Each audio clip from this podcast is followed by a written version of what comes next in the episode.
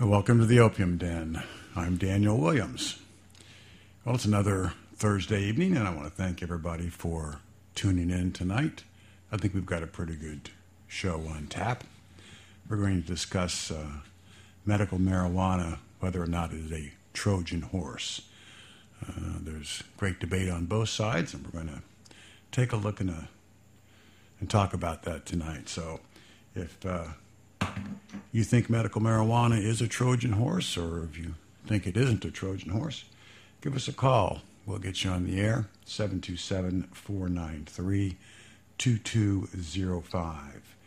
Uh, you can email us if you prefer. You can, there's a little email Daniel button on the home page there of my uh, Opium Den talk show site.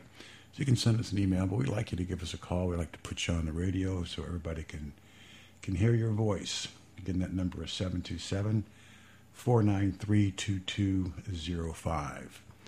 And if you Skype, you can call us over the Skype machine. My Skype ID is the New Libertarian. The New Libertarian. So give us a call and uh, weigh in on whether medical marijuana is a Trojan horse toward full legalization or it's not. So uh, that's what we're going to be be discussing the, this evening. And I usually start off the show with a, a weather report. And uh, Mother Nature has played a little trick on us down here in southwest Florida. We had a few days where we had absolutely gorgeous weather, low temperature, lower temperatures, much lower humidity, the type of weather that people pay millions of dollars to live in down here in southwest Florida. Our tourist season is beginning to ramp up and it gets full steam after January. But Mother Nature, like I said, tricked us for a couple of days. Today, especially, was very, very hot. It was about 93 degrees today when I was out around uh, 2 o'clock this afternoon making a cigar run. So, uh, but the upside is it's hot, but it's not stormy. So, Bahama, our sweet 11 year old chocolate lab, has uh, not been medicated for the, for the past few days. So, that makes her, I guess, a happier dog. I'm not really sure.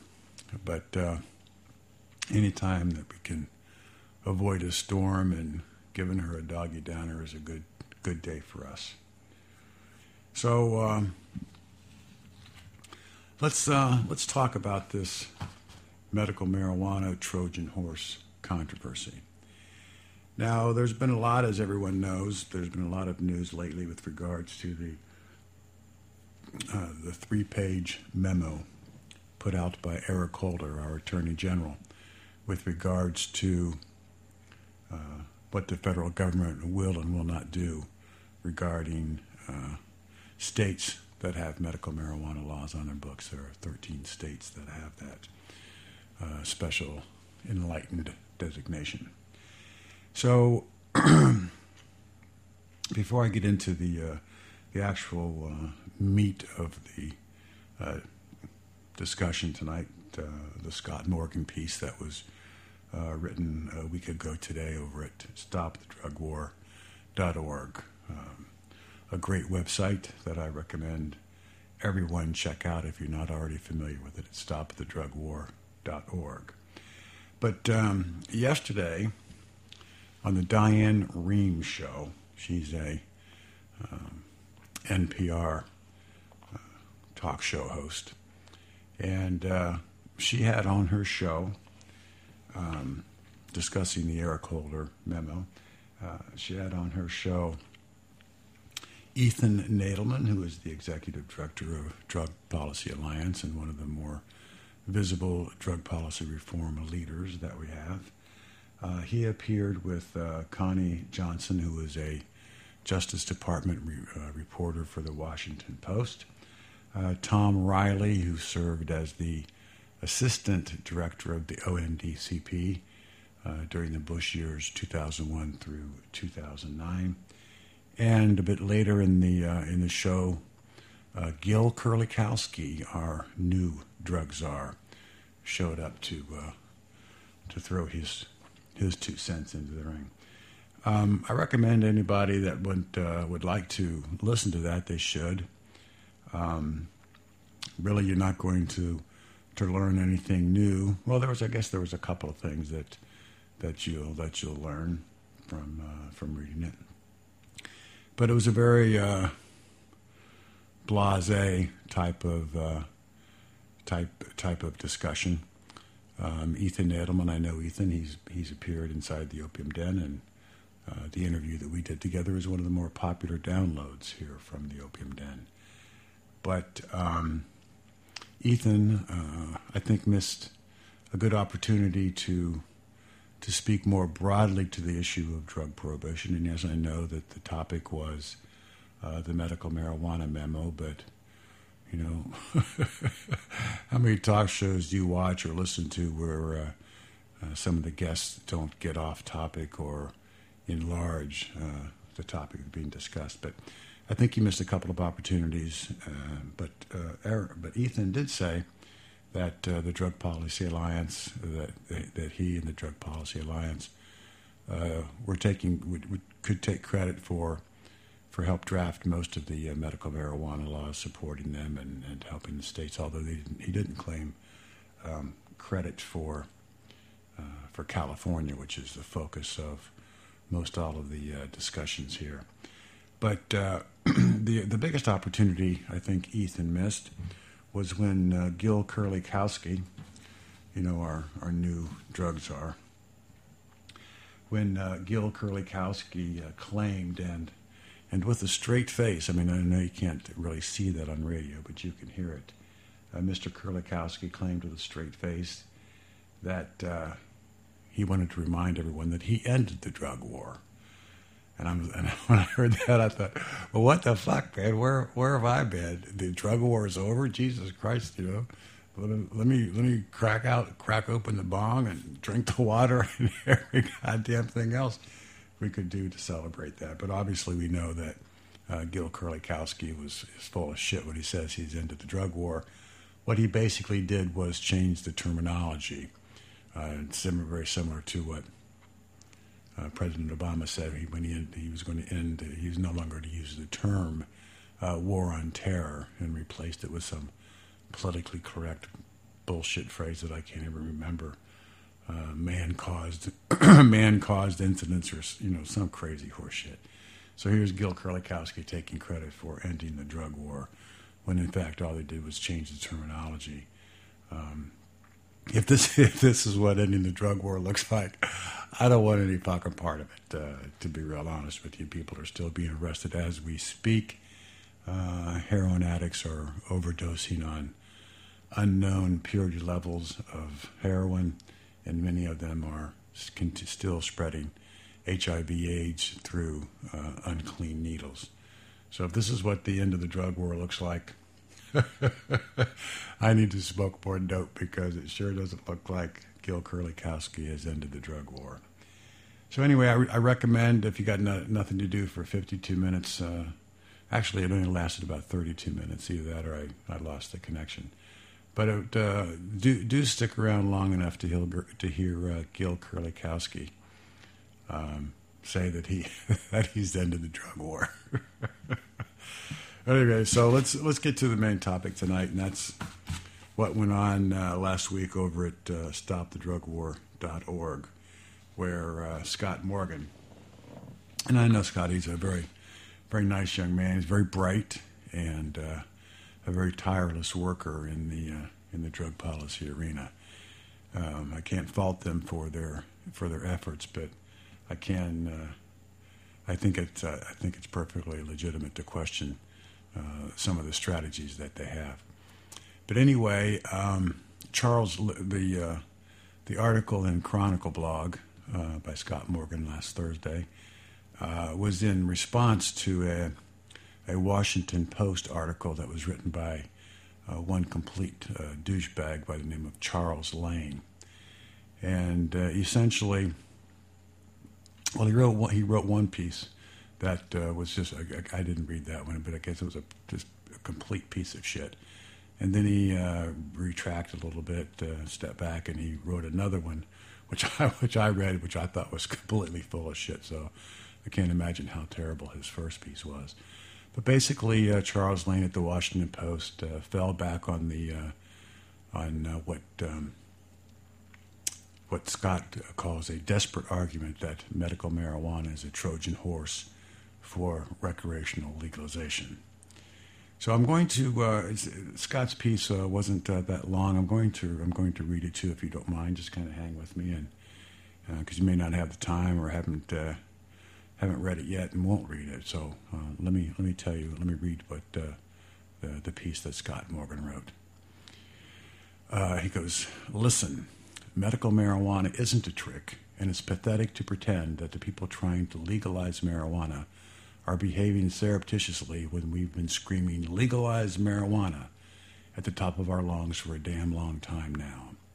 You can't blame us for the fact that the medical marijuana debate necessarily serves to illustrate so much about the absurdity of marijuana prohibition as a whole. Nor does it in any way undermine our credibility when we place the interests of seriously ill patients before those of casual users when setting our political priorities. Critics of medical marijuana advocacy often, often accuse us of demanding unusual regulatory exceptions for marijuana complaining that it hasn't been approved by the FDA and that the whole concept of medicine by referendum is absurd, as though there exists any other path for us to take. It really shouldn't be necessary to explain all the ways in which endemic and entrenched anti pot prejudice across numerous government agencies renders preposterous any notion that we could just play this out by the usual rules. We've been trying for we've been trying that for decades now, and we get cheated at every turn. So you can save your appeals to procedure. Marijuana can't be treated like other medicines because it's nothing like them. It was here first, and it's vastly cheaper, safer, and more versatile than its modern pharmaceutical counterparts. It's a bush that just grows out of the ground, and what we want is for the government to stop arresting people who have found ways to use it. There's nothing even the the least bit complicated or disingenuous about that. Those who now lament the cascading political momentum of medical marijuana as some sort of grand conspiracy have it exactly backwards. Marijuana was prohibited through a vicious series of outrageous lies and perversions of science.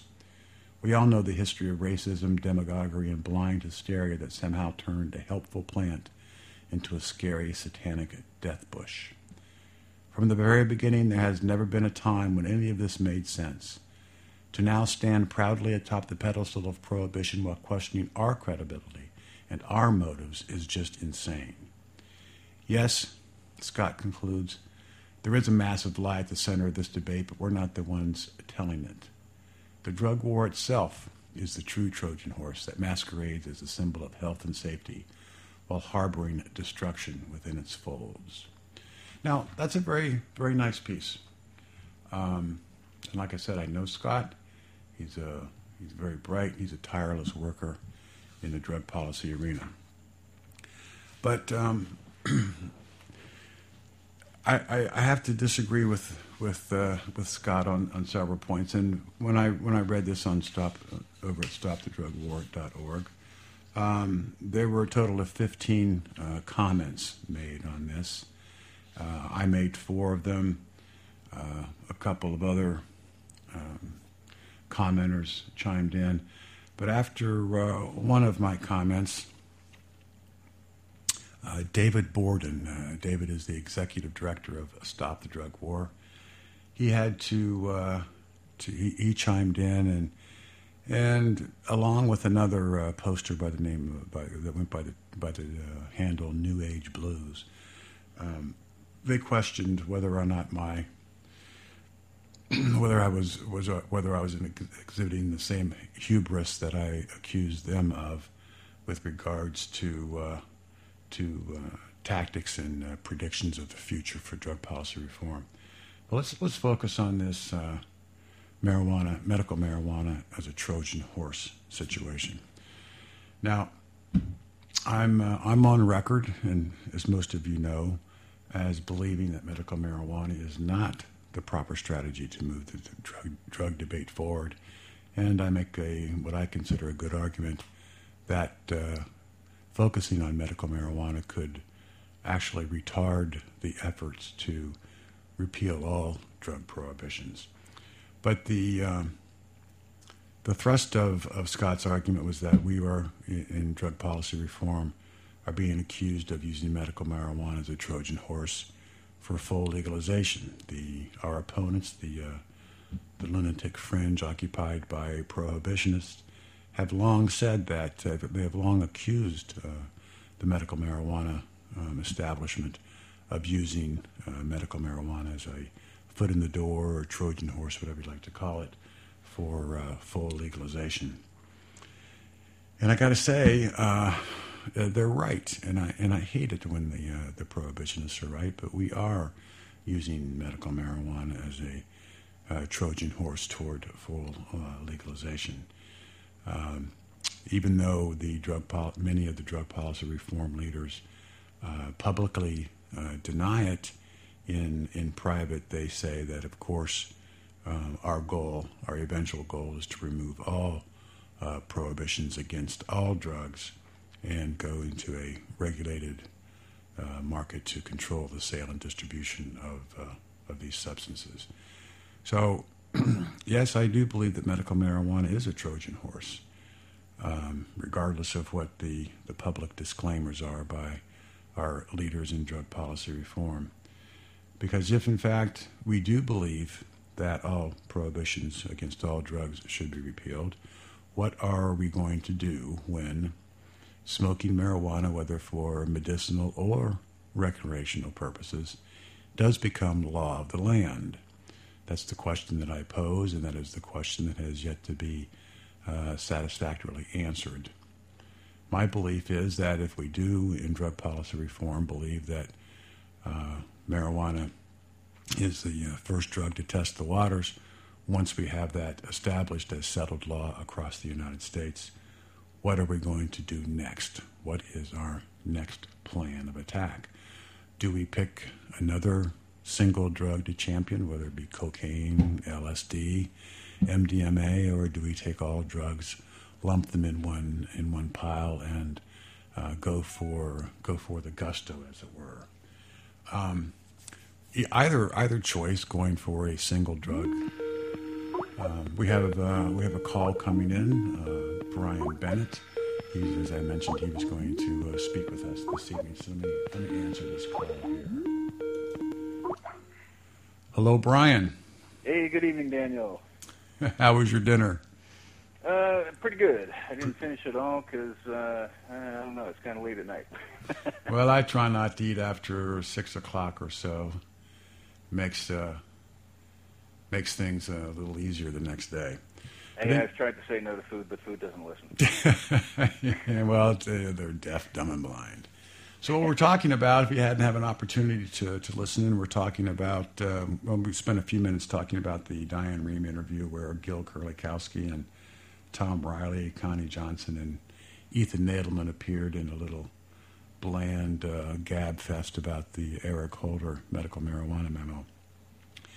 And I stated that uh, if you hadn't had an opportunity to, to, listen to the clip yet, the only things that uh, really uh, were interesting is that uh, Tom Riley uh, first said that nothing's really changed, that if any of these states, you know, fuck up and don't follow the law strictly by the letter, then uh, not only will local prosecutors and sheriffs get involved, but they'll request that the federal government does come in. So he lay he left open that uh, that that could happen. interestingly enough, um, Ethan Nadelmann did not respond uh, when given the great opportunity, when Gil Kerlikowske came on and said that, and I and I'm quoting you, I'm quoting Gil Kerlikowske. He said, uh, "I ended the drug war." Yeah, and when I when I heard him say that, I thought, "Where the fuck have I been?" You know? Holy Where, shit, am I high? Holy shit, man! Get out the fucking heroin, you know. Oh, but obviously, he was he was referring to the fact that just no longer using the terminology uh, "drug war."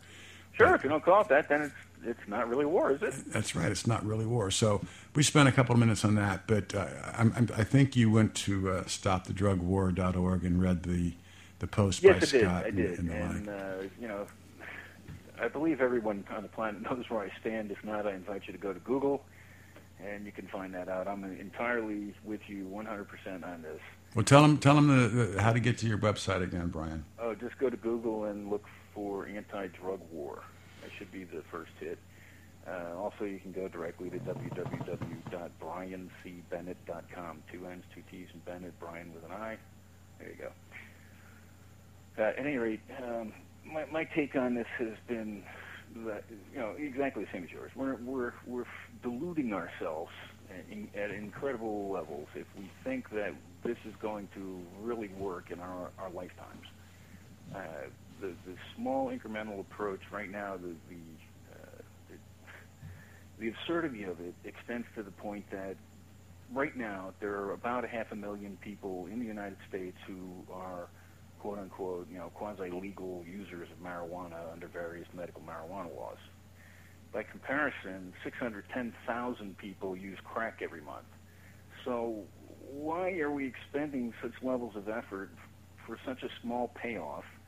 Why are we saying that, well, you know, this isn't really a Trojan horse backdoor thing to get uh, recreational marijuana legalized? Uh, well, you know, that's true. It's really not because a Trojan horse is something hidden. This is right out there in public. Everyone can see it. The drug uh, the reform quote unquote leaders have said on more than one occasion that this is exactly their plan. Let's use this as the wedge to get in there and crack the door open. Yeah, but they, they don't. I haven't, I haven't heard any of them say that publicly. I know that they they make those points uh, often on the you know drug policy websites and drug policy blogs. But um, I mean, I could be wrong, but I have yet to hear them publicly agree with the prohibitionists that yes, indeed, this is a, wink and a, wink and a nod, and yeah, they haven't done it in an interview type of scenario, but they've certainly done it in articles and, and stuff that's on the web. Uh, you know, it's out there. And cool thing is that the entire web's actually archived, and if you know what you're doing, you can go find out what anybody said at any point on the web. Yeah, and and, and when they do make these points on the web, they're they're primarily preaching to the to the converted, and Absolutely. and uh, and it's and it's a safe uh, safe venue for them to do so. But I want I want to talk about the medical marijuana and the Trojan horse. It seems that you know we are protesting too much here inside drug policy reform that this is that this is not. Um, a Trojan horse. And, and the point that I was beginning to make, and I want to ask your opinion on uh, when you called in, was that if what what are we going to do once once marijuana for both medicinal and recreational purposes does become settled law? What is the next step from drug for drug policy reform? Do they pick a another drug like cocaine, LSD, MDMA, or do they lump them all together and say, you know, we're going to we're going to go for the gusto. Either choice that they make, whether it's you know picking another drug singularly or lumping them all together and going for full prohibition repeal. My question that has yet to been to be satisfactorily answered by anybody, Ethan, Alan St. Pierre, any of the guys, is what are we going to do when we do that? And all the prohibitionists go, see, see, we told you so. You motherfuckers were using medical marijuana to get in the back door.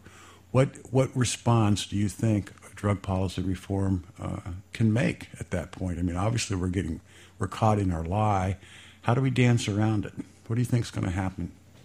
Well, I, I don't really care anymore what the uh, leaders of drug policy reform are saying because they're going down that same silly road where, oh, okay, we'll go get marijuana legalized. And you ask a, point, a, a pertinent question, which is, okay, what do you ask for next? They're not going to ask for something next uh, you know, I'm not really trying to, to care too much about what their motivations are anymore. But you know, you got a retirement plan if you can drag this out forever, and if they take the approach of uh, harm reduction, which is you know de facto become one of the mantras that they've been using as a primary focus, kind of a core thing that they've focused on, and how they're going about trying to change the laws. You know, needle exchange programs. Oh, you know, these poor people are out here; they're unhealthy. They get hepatitis and AIDS. Let's give them clean needles. And you know they've got a, a permanent job by never actually succeeding in changing everything. And this is to the point where it's all or nothing. You know, they like to argue about how well we have to do this approach incrementally because the public's not ready, all this other horseshit. It's like here's the reality: the public is more than ready. If you take all of the information that we have, which is all conveniently available, I might add, on the internet, available 24 hours a day around the world to anybody with a computer, uh, you have all of the information, bits and pieces that you need to make this work. What you have to do is understand that it's not changing one law at a time that's going to make this happen. It's changing one person at a time. Whatever pertinent arguments an individual has about their concerns concerning this, we have the ammo to address. We can convince them beyond a shadow of a doubt that this is absurd and wrong. Well, this this is a point I made. This is a point that I made to David Borden when he got. He's the executive director of Stop the Drug War. Uh, dot org, and he, you know, he jumped in on, on uh, to re, to rebut my comments, and he and he was telling me that you know he can't predict the future, and it was hubris on my part to predict the future. Although I wasn't really predicting the future, I was just asking uh, the the questions of the future. But the, the point is, he believes that you know all this, these grassroots movements are are the way to go, and I and I and I made the point. Well, uh, he t- and he told me if I didn't think that these strategies were working, that I should go to Los Angeles or Oakland and, and see for myself.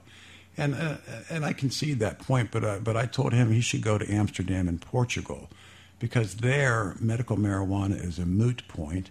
It was never the focus, and it wasn't grassroots that uh, grassroots uh, agitation that convinced the governments of Amsterdam, of the Netherlands and Portugal, to uh, to have a common sense uh, drug policy uh, for their countries. It it required uh, government leaders who realized the the insanity of punishing people for doing con- relatively consuming relatively harmless substances, but they also looked at it as a rightfully, I believe, as a law and order issue. It was the governments that made the decision and, and those decisions weren't forced by the grassroots. So if we're if as if as David says our strategies for the future aren't in place, I suggested that they go to Amsterdam and and Portugal and, and see what their strategies are like because they are head and, head and shoulders above us as far as effective drug policy reform.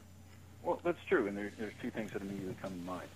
Uh, the first is that we also had this opportunity to act rationally and there were people who were standing up and saying that, and we could have done the exact same thing that they did over in the Netherlands, but somebody got in the way. Richard Nixon. We should all be familiar with this story. There were people who were saying the exact same things about marijuana back in the 1960s and 70s as are saying it now. It's the exact same stuff. What happened in Europe was that they were not as prone to hiring egomaniacal idiots to be their leaders and ended up having some rational policy. Well, Europe has had their moments. yeah, true. All right, good point. Good point. But concerning that particular, but con- contemporary leaders. yeah, exactly. But you know, it was the exact same arguments that were being made. The commissions were put out, the presidential commissions. Let's go study this thing to death. And what do they come back and say? Holy fuck, we shouldn't be doing this. Oh well, I want to keep doing it anyway. Thanks. So let's not pretend that it's a question of like having. Uh, the right people, certainly you can't have somebody in the way like that at that position of power. But it, bright individuals have always been around, and everyone comes to the same conclusions if they have access to all of the information and truly consider it within a bigger scope like that. You know, the, the big issue with just trying to get marijuana legalized for, for whatever, any reason is that if you do that, and all the other crap is still going on. You still have these uh, people who are dying in raids in the wrong houses. You still have the incredible, uh, horrendous uh, inflictions of economic and legal sanctions against people for sticking powders in their nose. You have all the people that are being killed all over the world on, from from both the good guy and bad guy side. All that shit will continue on. We have all the evidence. The only solution is to stop. And one of the things that cracks me up is the people who like to say, uh, you know, the prohibitionist people will come back, you know, and piss on the fire every once in a while, and they say, oh, oh my God, you know, we, we already have alcohol and tobacco, and look at all the horrors that that has caused us. Why should we open the playing field for another drug? Oh my God. It's like, oh, well, they're already there and already being used, and we probably ought to come up with some other drugs that will have less damaging effects on people in our society than the aforementioned ones. But the same logic is lying behind this incremental approach. Oh, let's try to get pot legal first and see what happens. Well, hey, tune in to the radio here, sports fans. Let's try making alcohol legal first and see what happens. that was the situation in 1937 when they passed the Marijuana Tax Act and everything was illegal, except alcohol. Well, yeah, in, uh, except alcohol at that point in time. Alcohol was re-legalized, but all those drugs were illegal. All of them are still I- illegal except for alcohol. Well, the experiment in prohibition failed. It failed miserably, and it failed primarily because there were a lot of people who used the drug in question. There are a lot of people who use marijuana. Yeah, and, and alcohol prohibition was not was not enacted, nor was it ended incrementally. Alcohol Yeah, exactly. prohibition started on on one day and it stopped on another. So this Well- the incrementalism is uh, is not it didn't even it doesn't even have a history of of, of success. I mean, alcohol Exactly. prohibition was not an incremental uh, Well, policy. exactly, and, and that's one of the reasons that I'm pissed off at the so-called leaders. You know, like to claim mental leadership. Well, I'm in charge of this organization. Well, what the fuck have you done? You got a lot of nice, pretty marketing material on your site, but what have you really accomplished? You know what a leader does? A leader does crazy shit, like hop in a rowboat in December and float across a boatload of icebergs to invade Trenton. That's what a fucking leader does. A leader doesn't sit there and go, "Oh, well, you know what? If we wait until spring after the thaw." And after the torrential rains and flooding, it will be much safer to cross the river, and we can try that. Uh, we have every goddamn thing we need at our disposal, including the most incredibly powerful uh, communications tool yet devised by humankind, the internet. We But yet, it. but yet, but yet, without without the political leadership, without somebody, you know, and, and Barack Obama was hoisted upon the on the, upon the flagpole as, as our great savior. Go on through the Combat Meth Act. Yeah, he's going to help. yeah, he's yeah he's he, he, he, he's he's coming to our rescue. Just hang on now. He, he'll he'll be here anytime. So. Um, it, it, I just I just don't think it can happen without uh, without political leadership. You know, Well, the- yeah, I mean, you have to force the politicians into doing the right thing. I mean, You 70 can't go out and say it right now. Right, but seventy, you know that that Zogby poll, it's, it's about four months old now, but I'm sure the statistics are still relevant. The, the Zogby poll, found that 76 percent of American adults, which obviously includes President Barack Obama, believe the drug war has failed. Not that it's failing, but that it has failed. So we already have the the the, the tacit support and, and more direct support from others that this whole thing needs to needs to change. Why is it that our leaders in drug policy reform are unable or unwilling to seize upon that those factual da- that factual data and move this debate, get it off the uh, medical marijuana dime, and, and, and go for the gusto? Why why do you think, other than you know, job uh, preservation, which is probably a large part of it. They won't, they won't, they don't want to hear that. But I've listened to them say it way too many times at drug policy conferences and in different ways. I mean, they're not standing up there and say, "Hey, I want to do this for another 20 years. Keep sending me money." They say it's going to, it's, they say it's going to take another 20 years, so keep sending me money. Why? Aside from that, why do you think these guys don't have the the collective cojones to uh, to stand up and demand all prohibition be repealed? Well, outside of the financial incentive, I have a difficult time, you know, coming up with something coherent. Are they just There pussies? Are they are they afraid of a good fight? Or Well, I don't know. I don't believe that because Ethan Nadelmann is, he is, is a guy who likes to argue. Certainly, uh, hell, all, all of them like to argue. I've I've had heated discussions with all of the different leaders, and so have you. I mean, so it's not that they don't have the guts to, to say shit. So you know, you're right. What is the reason? Why do they not come up and say, like as Leap does? Look, here's what's going on.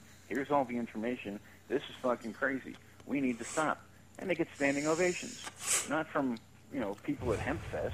They're getting standing ovations from the Rotary Club, the VFW, the Lions. Uh, hello, this is how you do it. The, the Leap guys are absolutely doing the correct thing. So we all need to be asking the alleged leaders of drug law reform why they are not doing it too. And if they start backing into the corner and saying, "Oh well, you know, the political landscape isn't ready" or whatever, it's like it's your fucking job to get that to happen. Your fucking job to educate the people to the point that they fully comprehend that this is insane, fucked up, completely wrong, un-American, unconstitutional, etc. We have every goddamn shit to lay on the table. well, I So, I, I, let's I don't disagree, Why they don't? I- and, and I don't disagree. But I think fundamentally there is a huge difference in the way that uh, the Netherlands and Portugal and now our neighbor to the south, Mexico, have approached uh, the drug issue. we again have focused on medical marijuana until our until our fucking dicks are raw from rubbing them against the concrete, and we aren't getting anywhere. And these other countries, uh, the Netherlands, Portugal, and again now Mexico, uh, didn't uh, didn't dither around with that shit. They went right for right to the source of the problem, and they've uh, minimized the uh, the risk for the every everyday recreational drug user. So, you know, fundamentally, we have uh, a problem, and, and, and I'm I'm at my wits' end, and I'm sure you're getting close. Is how how do we how do we turn our our drug policy reform leaders around and make them understand that we are moving in the wrong direction, and the longer we move, the farther we'll be from our goal. I've worked hard at attempting that directly and decided that the far better course would be to attempt to make them completely irrelevant. Well, I like that idea. If they no longer have anything to bring to the table and we can get everybody to safely ignore them, we can move forward and win. I mean, but that requires, in, in, in, you know, tandem to that, it requires, you know, you, making them irrelevant requires making somebody else relevant. Yeah, and that will be done through the process. You know, natural selection will take care of that. If people are resonating uh, with a message, then they will gravitate toward that. And you know, it's not too hard to paint the line on the ground. Say, Leap says, "Let's do it all at once," and the rest of these fuckers are out there floundering. Here's the reasons why we want to do it. I mean, if there if there's anybody involved in drug policy reform who's serious about drug policy reform, who having gone through all of the history, all of the data, all of the goddamn uh, arguments back and forth and doesn't come to the conclusion that the entire stinking fucking pile is sitting right there in front of us, we can all observe it, and it needs to go, then there's something wrong with them. They're either insane, stupid, or the enemy. That's what it boils down to. So we need to point that out to people as much as we possibly can. And everyone has these arguments that, you know, let's face it, all the stuff that we think we know about drug uh, issues is mythology we got spoon fed this shit our entire lives about the evils of drugs, etc. And a lot of it is emotionally uh, powerful, and it's easy for even people who really know their stuff to be dissuaded by those things. And that's what we have to focus on. It's like, wait a minute, you know, if you like, if you have those particular concerns yourself, and you're involved in drug law reform, and that's why you're saying, well, I can see making pot legal because that's mild, but oh my God, heroin, are you fucked? Like, have you heard of fentanyl? You put it in perspective. You give them the different angles through which they can view that information, and then they can come to a coherent decision. You know, people aren't stupid. We're the most well-educated society we've ever had. We have wonderful tools at our disposal. They educate the people. All you have to do is give it to them in a bigger context so they can actually see it for themselves. Go, aha, now I get it. Let's go kick some ass. And the people who are, you know, the self-proclaimed leaders – have the intellectual capacity to comprehend all this shit, have the access to the information, have allegedly read it, digested it, considered it, and intellectually figured it all out, and yet there they sit in the corner pissing themselves in the skirts and saying, oh, well, the, the public may not be ready for any of this. Let's try to get medical marijuana first, and then uh, maybe we can get uh, recreational marijuana. Like, well, okay, you know what? I don't want to play Rip Van Winkle, go to sleep for 20, 20 years and wait for you fuckers to get this job done. We have everything we need now. And the most critical piece of it that we need is a lack of financial resources on the part of the enemy. That is really a big thing. Now is our chance. Let's pull the fucking trigger and nuke these bastards. Well, do you, do you think that? Do you think uh, Ethan's reticence is, is born out of the fact that maybe, and we don't know this, but maybe he went to George Soros, who is funding the Drug Policy Alliance. Maybe he went to George and said, listen, we need uh, $5 million, $10 million. We want to go full bore on repealing drug prohibition. We think that's the issue. Maybe they have done that, and Georgie Porgy said, no, I'm not into that. I don't think that's true, but it would be one at least – plausible reason why uh, Ethan Nadelmann, who is you know the most recognized guy out there, I mean the media at least, is he's the most recognized to the media. Then Allen St. Pierre does well, and Rob Kampia comes in a distant third. Uh, it would at least be feasible if that was what he what he had done, but I don't think that's true. I think that he truly believes he's been so narrowly focused with the blinders on that the American people just won't support a national uh, debate and discussion on repealing drug prohibition. Well, I don't know who he talks to, but everybody I talk to pretty much gets it. well, we don't know any of them with about six billion dollars, though. That's the Yeah, problem. exactly. Well, see, that's the key. Is like the bottom line is if you have any goddamn intellectual integrity, which is what I would expect from someone of Ethan's stature, to have the intellectual integrity to say, well, okay, you know what then? Fuck you. I'm going to go do the right thing anyway. You know, why is it that you have to have five million dollars for your nice, uh, slick Madison Avenue advertising campaign website? I mean, I go to their site. I don't know what the fuck it is supposed to do for me. You know, it's it's all marketing shit.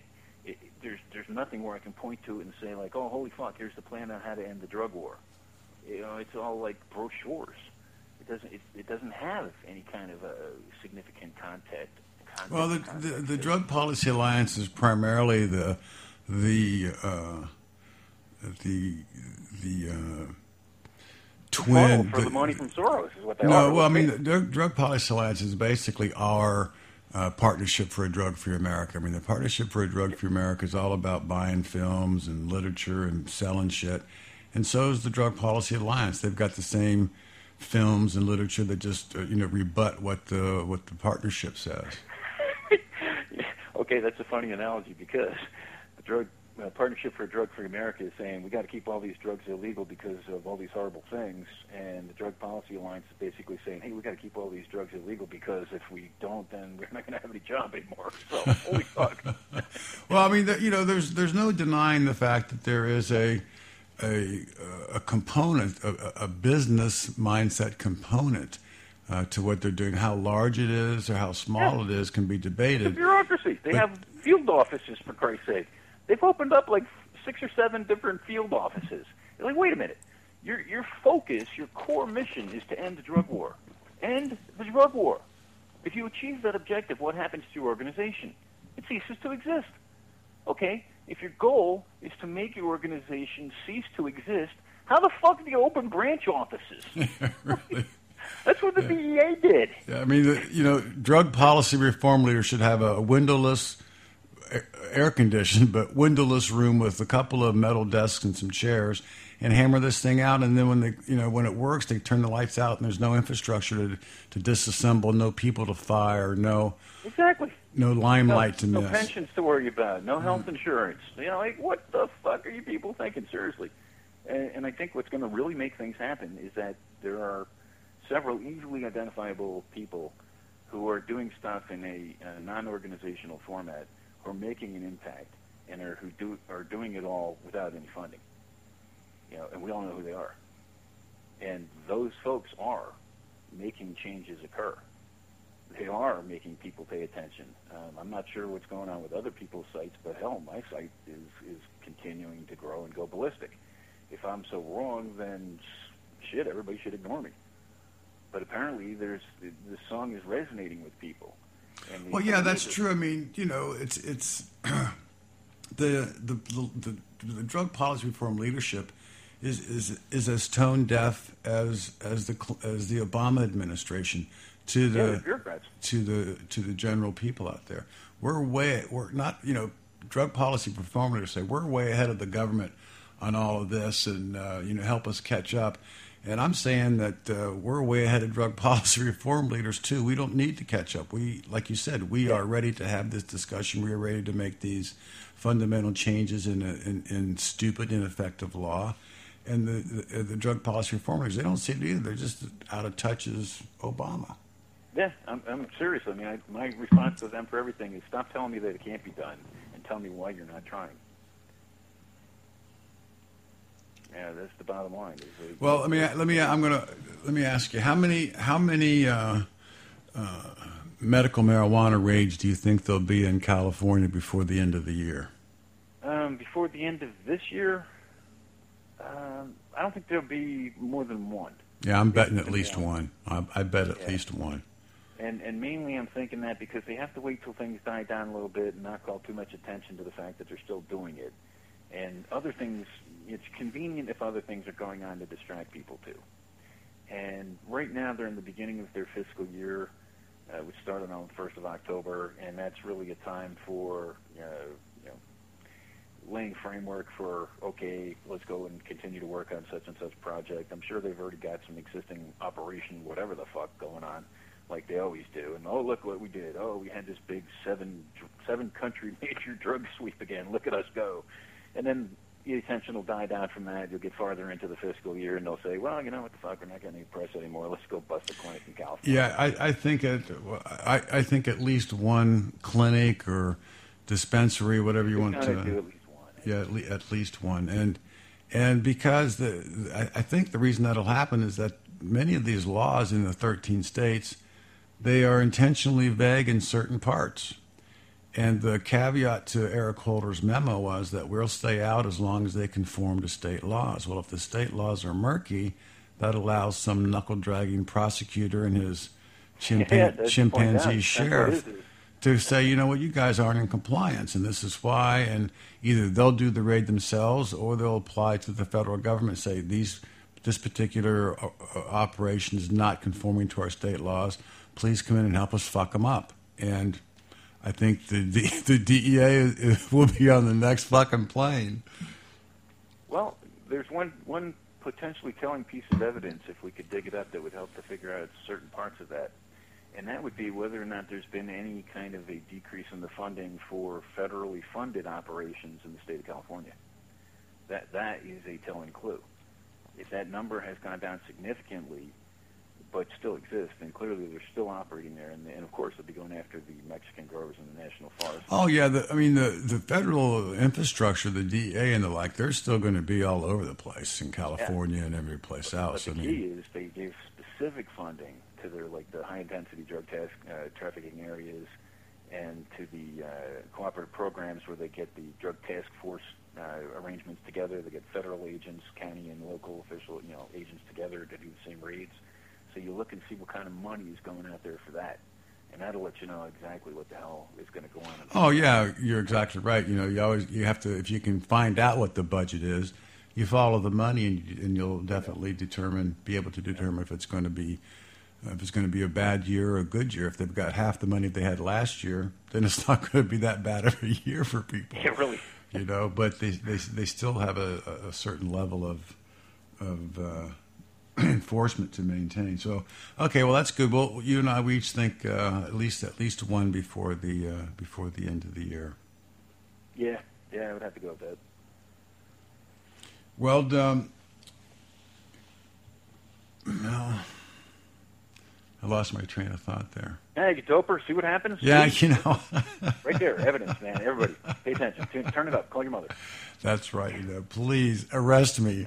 I am a fucking menace. Uh, oh yeah, absolutely. Yeah. I am a menace. I'm a but- ranger. Yeah, exactly. So, um, I, I, if you if you saw the uh, the, the comments I put at StopTheDrugWar.org, I invited David Borden to come on the show and and discuss I- I this he issue. does. I mean- I hope he does too. I mean, I mean, Ethan Nadelmann's been on, and Allen St. Pierre's been on, and you know, it's not like he's he's more busy than they are. But Right. I, I hope he does. I hope he does come on because I want to ask him those questions. I want him to to more fully uh, answer. I mean, he didn't really address the points I put out in my in my comments, and it was almost like the standard politician. It doesn't matter what question you ask them, they they stay on message and, and figure out how to, you know, blow blow smoke up your ass. So I do I do want him to address what you know what's he going to do when the prohibitionists call us on our lie and what what are we going to do after marijuana you know? And, and to say that we don't have those strategies in, in place is to say you don't have a, a strategy for the end game and that's what they all bitched about George Bush not having an end game strategy when he went into Iraq. So if you want to tell me that you don't have an end game strategy don't make it sound like you're uh, you know, you're, you're you're being wise and not trying to, to make any predictions. You don't have a game plan. If you don't have a game plan, Precisely. shut, You know, I've shut been up. haranguing, I've been haranguing these fuckers about this since t- at least 2002. Because the bottom line is there's never been a strategy put in place. And the MPP, this, those fuckers crack me up, man. They put out their yearly strategy. Oh, here's our strategy. We're going to go and try and get a medical marijuana initiative in Vermont. And we're going to try and make uh, arrest for marijuana possession the lowest priority in Topeka, Kansas, or some shit. And that's a strategy. It's not a fucking strategy. The strategy is here's what the fuck we're shooting for. These are the necessary steps that we have to take to get there, and this is what the hell we're going to do to make that happen this year. This is what we're going to work on this year. This is what we're going to work on next year. Well, we're going to continue down this fucking road until we reach the goal. I, I know we we've had this discussion, and what what I would like to see. I mean, you know, I, I don't give a shit if a you know a green man comes down from Mars and, and makes it happen. You know, I really don't give a fuck. But Plan you know, C. I yeah, Plan C, you're right. And give me all the acid, Daddy, because Well, yeah. I want to I want to experience this fully. But uh, They don't have a plan. They don't have a fucking clue. And every time that I've accosted them about it, they say, "Well, where's yours?" It's like, "Well, okay. Am I the leader? Well, like- I'm well, fucking well, happy yeah, to be the okay. leader. You Well, like I said, the man, I'll- give me your job. Get I don't care for of the way. somebody green, but I think that I, I would I think the Republicans should take this issue. They they should look at the at their own microcosm of what happened with um, Ron Paul. The motherfucker got everybody excited, raised thirty seven million dollars, which was just I mean, a, a astounding thing Oh, yeah. to happen in politics. And the Republican Party should take this issue, at least the marijuana side, and throw it back up against Obama and put him on defense. You are a a uh, evil political genius. Uh, that would be exactly. Yeah, I mean that's only because I smoke a lot of pot. See, that's what happens, man. You forget things, but you. But really, I mean that, that would seem to me as a strategy. I mean, the Republicans say they're out in the fucking wasteland, and they're not really that bad. But they got some young, smart people coming up, Pawlenty and a couple of other guys. Well, and it would seem to me that if they would seize on that issue, they could really make some hay. Well, and I would want them to expand on it too, because it's all their you know, alleged core values: smaller government, no interference in personal lives, personal responsibility.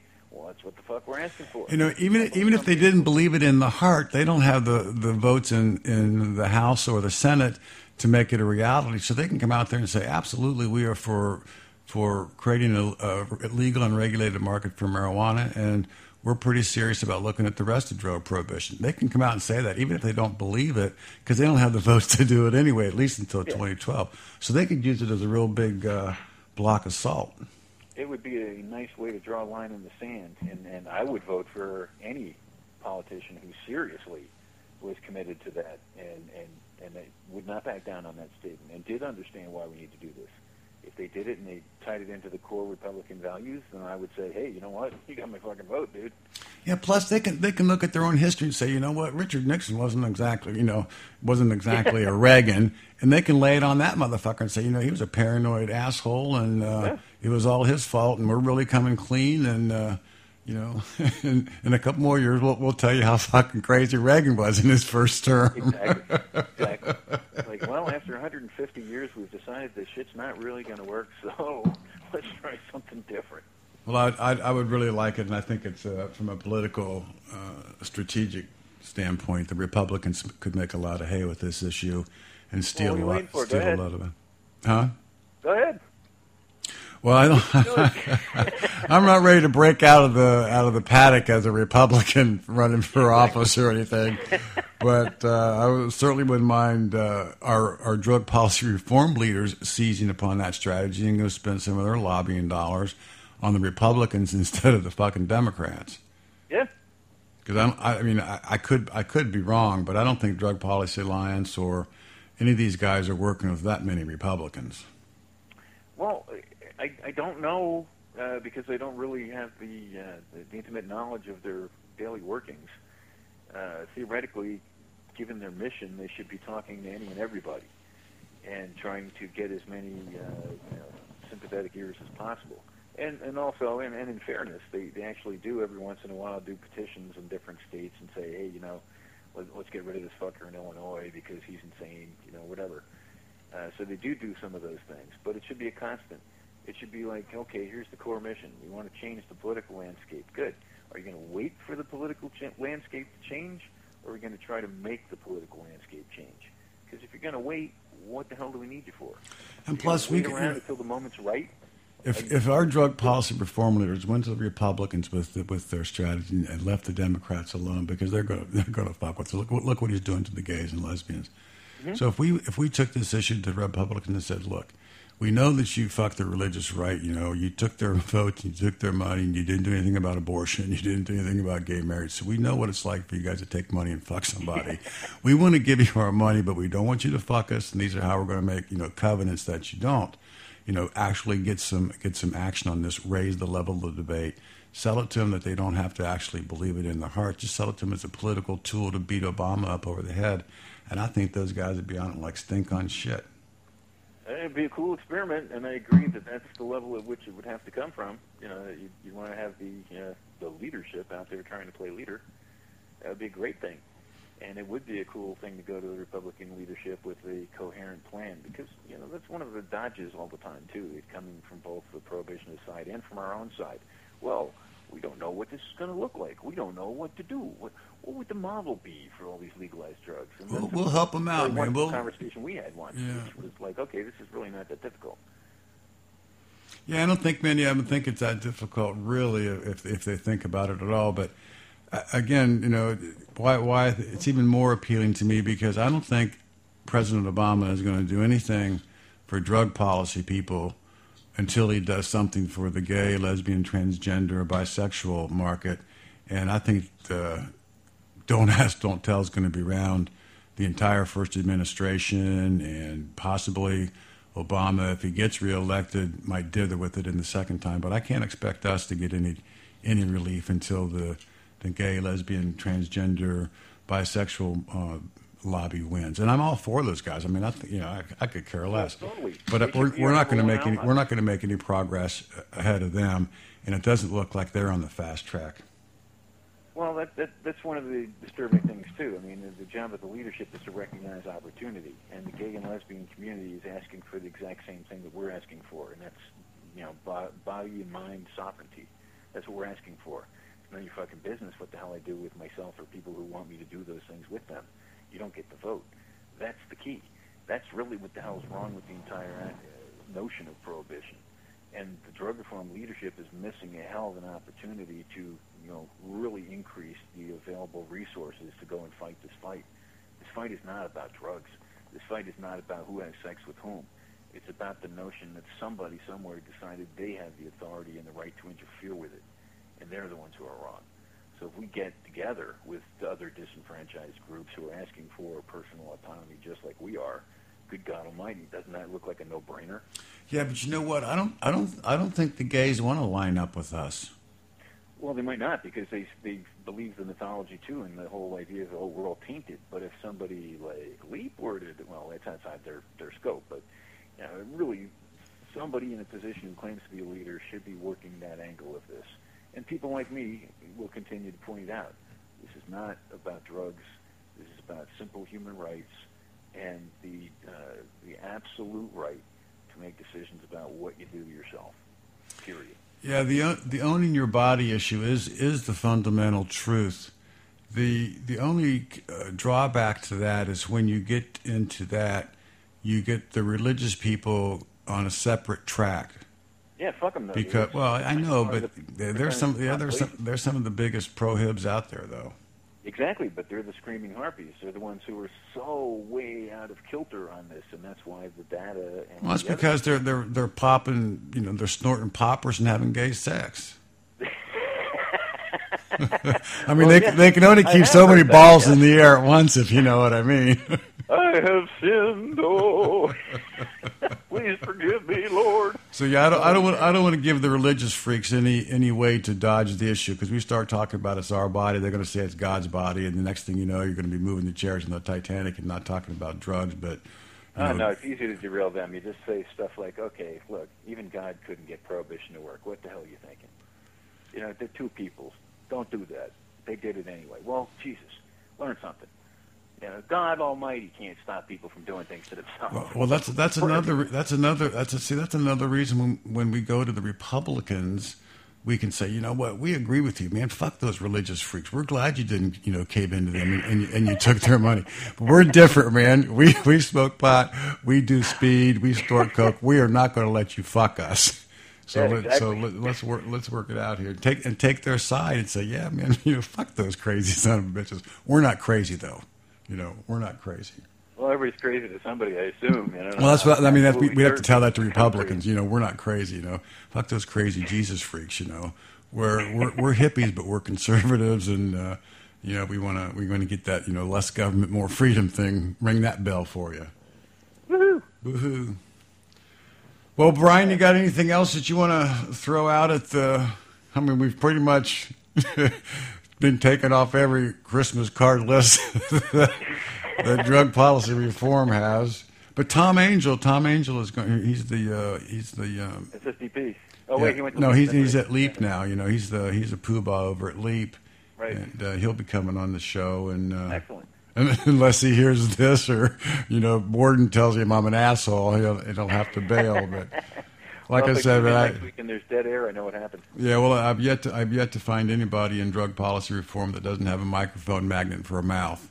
Oh, absolutely. So you know, they they may not like me, but they well, they you're want. crazy enough to let me talk, so Yeah, well, you know, it's a slow news day, as they say in the movies. apparently. Well, Brian, tell us one more time where where they can uh, get all your facts and figures, and I mean that sincerely. They are facts and figures, not not some of the drivel that I put out in in verbiage. You are just a numbers freak. There, you've got all the pertinent statistics. So give us give us that uh, address again. Thanks, Daniel. You're way too kind. Well, I'm high. Or high, exactly. www.briancbennett.com or go to Google and type in anti-drug war. It'll get you to my homepage. Well, I think everybody should do that, and I want to thank you, Brian, for uh, for calling in tonight. And My uh, pleasure. when you go out and start your car tomorrow, look under it and everything. Just I, I got that training back in the 70s. They were telling us to look out for terrorists when I was in Germany in the military because the Baader Meinhof gangs out there killing Americans. I was So- over there. I was over Yeah, there. yeah, I remember. Yeah, yeah, we were there at the same time. Yeah, Uh, seventy five. So I was there seventy five and seventy six. Yep, and I came in right after. Yeah. 76 through 80. Yeah. So I Well, will check my car, and you better too, my friend. Yes, indeed. Okay, my fellow veteran. Good talking to you, and we'll talk again. Uh, all right, excellent. Thanks, Daniel. Okay, thank you. Bye. Good night. Brian Bennett, uh, nice fellow. Hope everybody en- enjoyed that uh, conversation. Well, you stretched this out to uh, 62 minutes, and if you're still with us, we certainly appreciate it. And if you're not, well, fuck you because you can't hear me. but I do want to thank everybody for uh, for uh, tuning in tonight. And if you actually aren't tuning in tonight and you get this on a download later, uh, I'm sorry about that fuck you comment because um, I want everybody to, to give a listen. So until we uh, get together next Thursday night, um, everybody here inside the Opium Den, uh, Thanks you for tuning in, and we always close with our with our motto here inside the opium den, and that is, when good people obey bad law, bad law never changes.